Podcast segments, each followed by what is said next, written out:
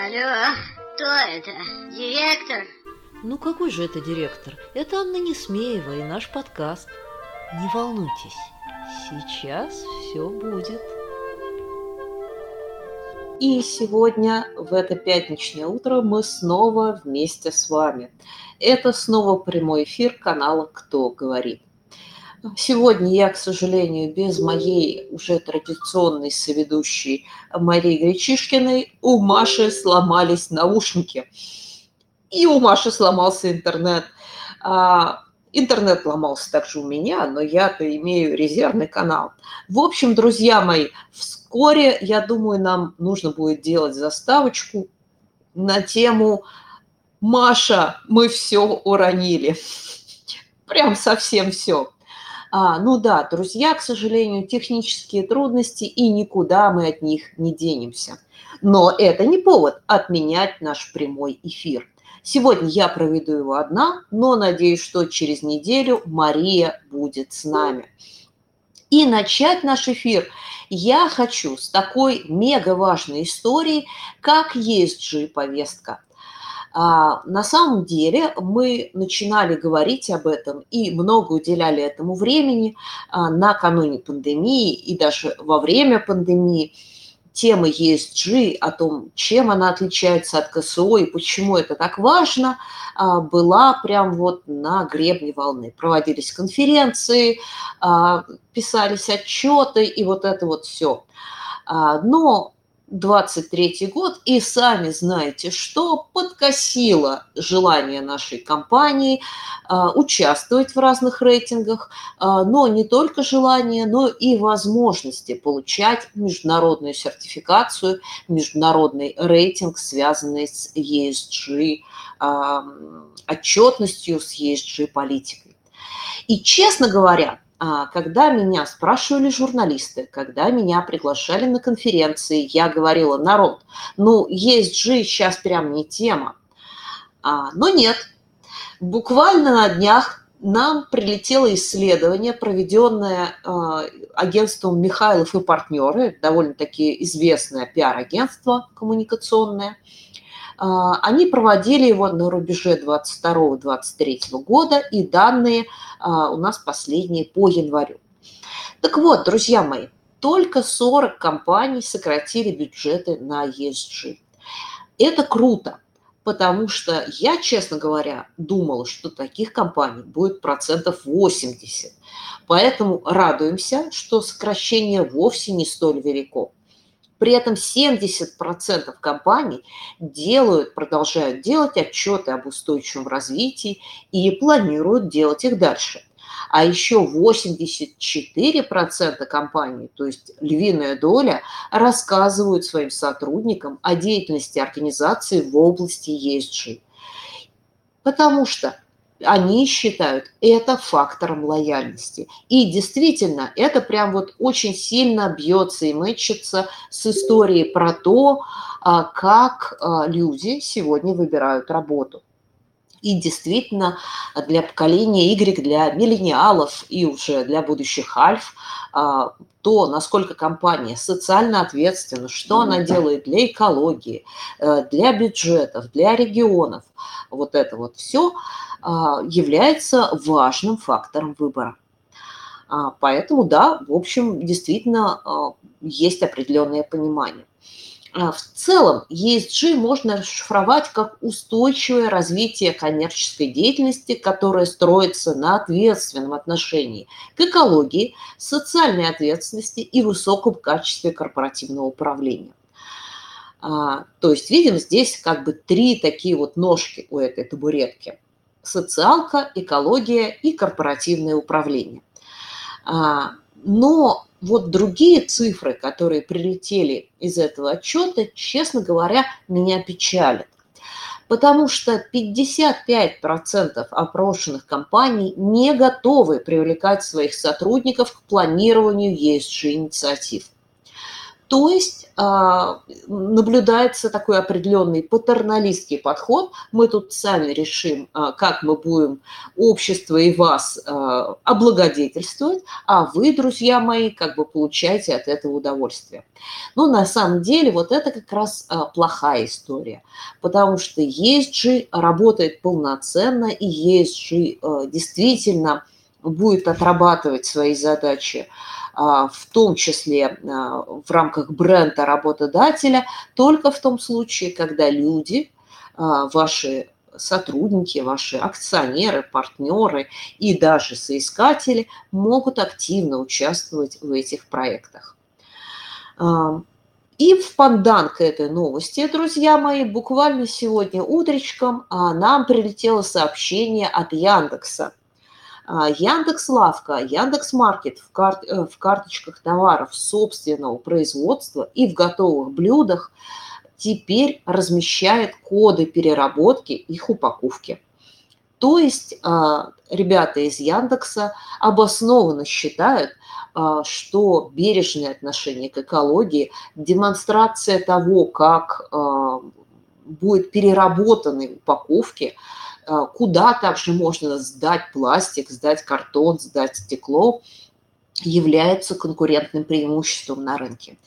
И да, друзья, это как бы вот прям очень здорово и а, вполне себе попадает в рамки этой повестки.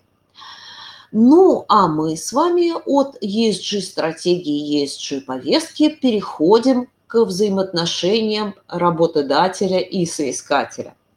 На самом деле а, эта история довольно важная, и появилась она не сегодня.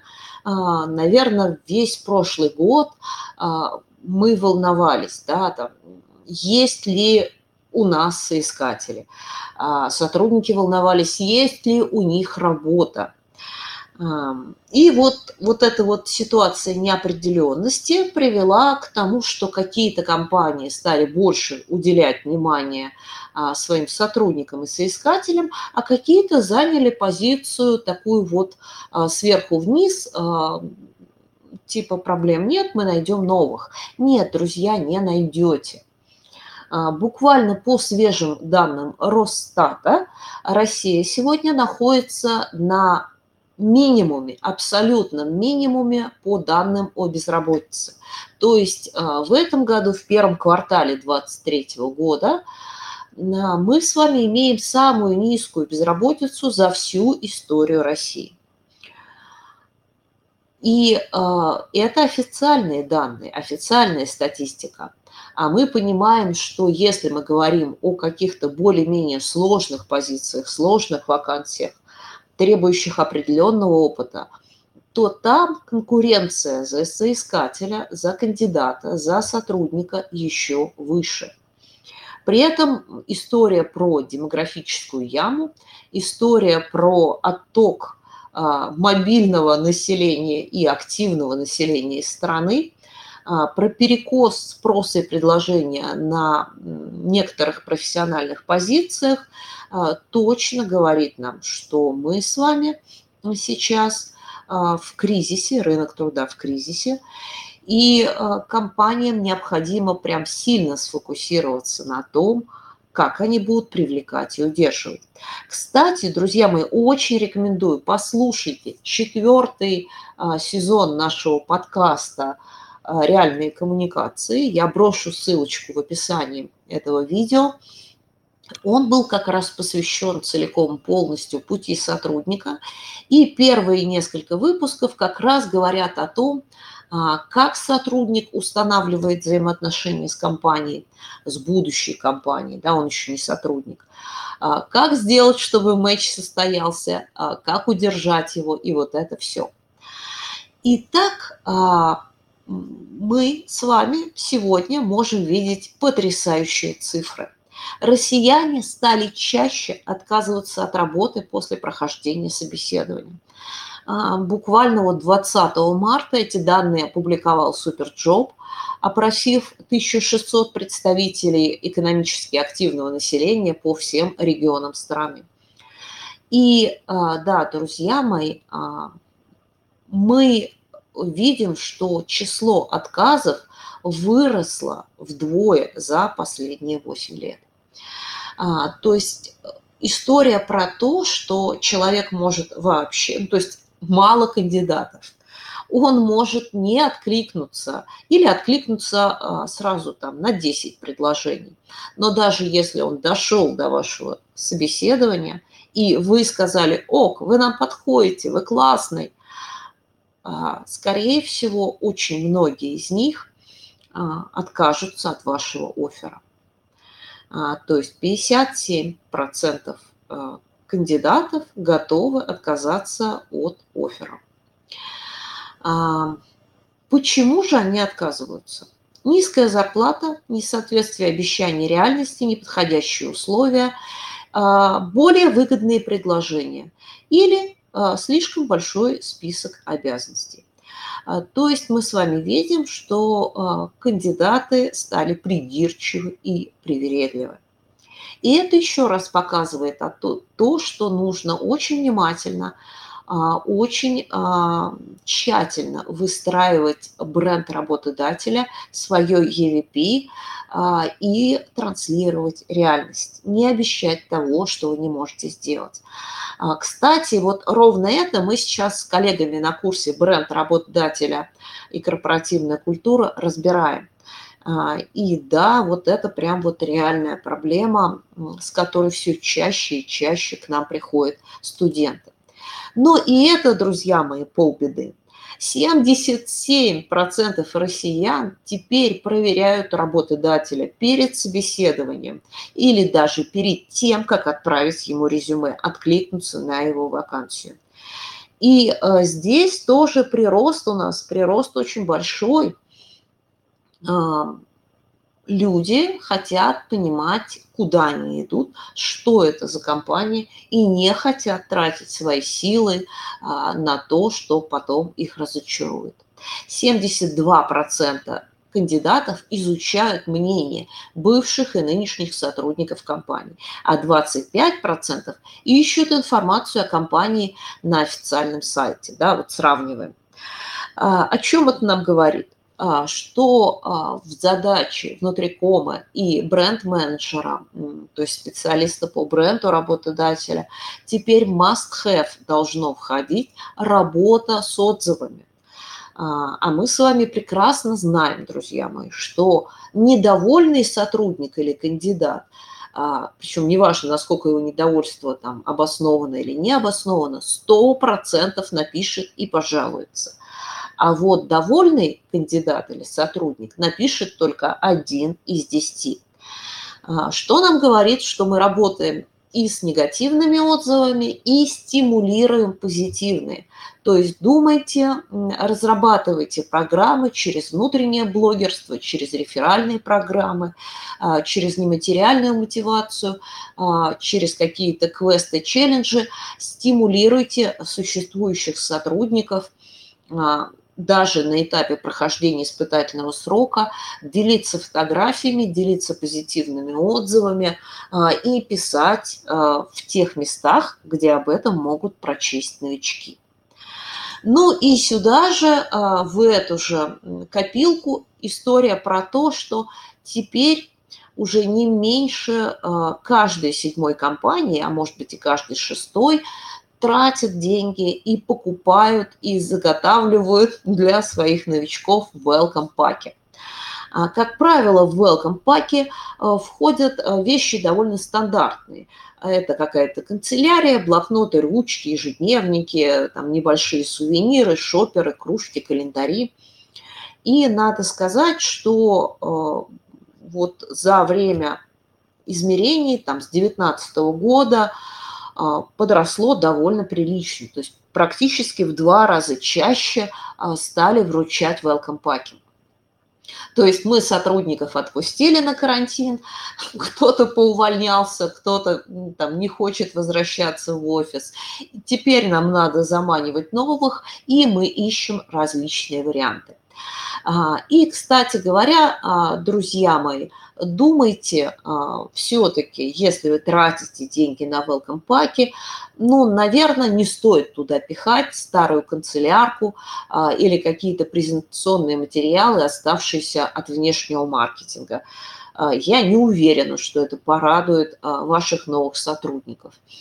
Там 148 ежедневник с логотипом компании или квартальный календарь, а, нет, в общем, людям это не нужно. При этом, при всем, есть очень интересные предложения, касаемые тех же там футболок, а, не знаю, шоперов или а, таких вот планеров, которые можно сделать очень незадорого, да, там берете лист А4 или чуть побольше А3, а, обычный бумажный со склейкой по краю, и э, на нем напечатывается сетка, в проставляется календарная дата, да, там, что вы должны сделать, кому позвонить, и это можно заполнять ручкой. Это мега удобно, потому что когда вы работаете за компьютером, вы его кладете на стол, вы в нем пишете, вы его можете использовать как коврик для мышки – Э, лист заполнился, оторвали, выбросили. И вот такие вот бумажные листы-планеры, они на самом деле очень классные. А, ну и помимо этого есть куча всякой недорогой такой истории. А, обращайтесь э, в специализированные компании. Антон Верт, привет, но не только он это делает. А, если тратите деньги, тратьте их с умом.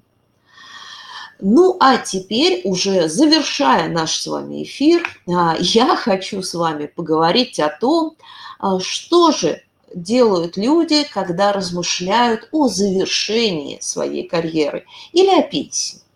Надо сказать, что почти каждый пятый россиянин хочет завершить свою карьеру в найме до 50 лет.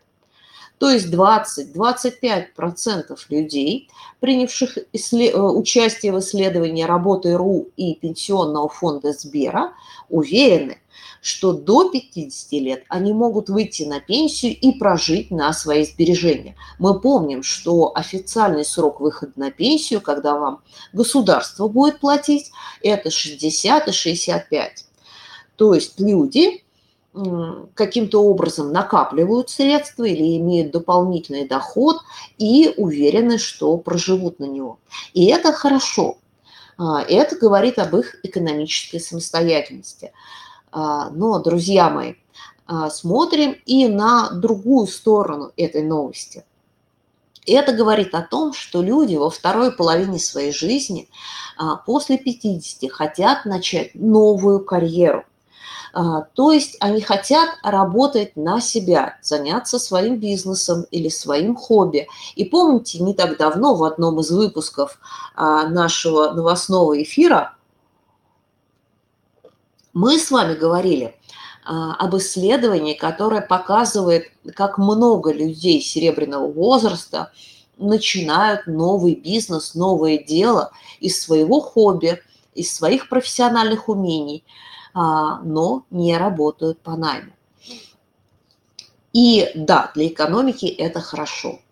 Но, друзья мои, если вы на стороне работодателя, то вам прям очень пристально надо посмотреть на этих сотрудников, на людей старшей возрастной группы, потому что именно они, по сути, ваш резерв а, для развития. Молодежи нет и больше не будет.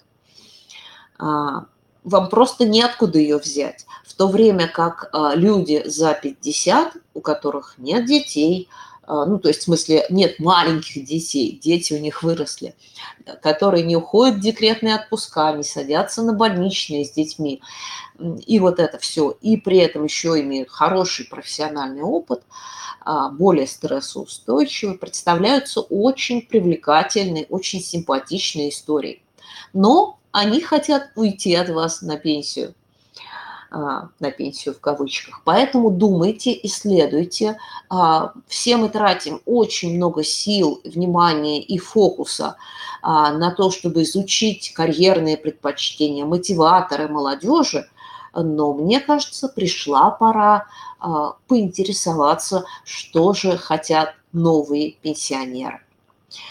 Ну и в завершении а, нашего с вами выпуска у нас есть одна прикольная новость. Я теперь постараюсь завершать наши выпуски такими новостями. А, все мы знаем, что Лондон – это Биг Бен, Тауэрский мост, двухэтажные автобусы и красные телефонные будки. Спойлер, половины из этого в Лондоне уже нет. Но скоро список символов британской столицы пополнят бобры. Пару этих грызунов выпустят э, в одном из парков на западе Лондона. Цель – помочь бобрам, которые были полностью истреблены в Великобритании в XVI веке, снова заселить страну. Кроме того, появление бобров в Лондоне пойдет на пользу другим видам и позволит решить проблему с наводнениями. Порадуемся, друзья, за Лондон и подумаем, ведь Москва ничуть не хуже. Даешь бобров. И на этой приятной ноте, друзья мои, я завершаю наш пятничный утренний эфир и буду ждать вас здесь через неделю. Обязательно подпишитесь на наш подкаст. Я лично слушаю его в Кастбоксе. Можете это сделать в Apple подкасте, SoundCloud, на Яндекс Музыке или ВКонтакте. Впрочем, на любой подкаст-площадке вбивайте слова «Кто говорит», Анна Несмеева, слушайте нас и пишите комментарии. Обязательно. Мы очень, очень их ждем. А я прощаюсь с вами до следующей недели.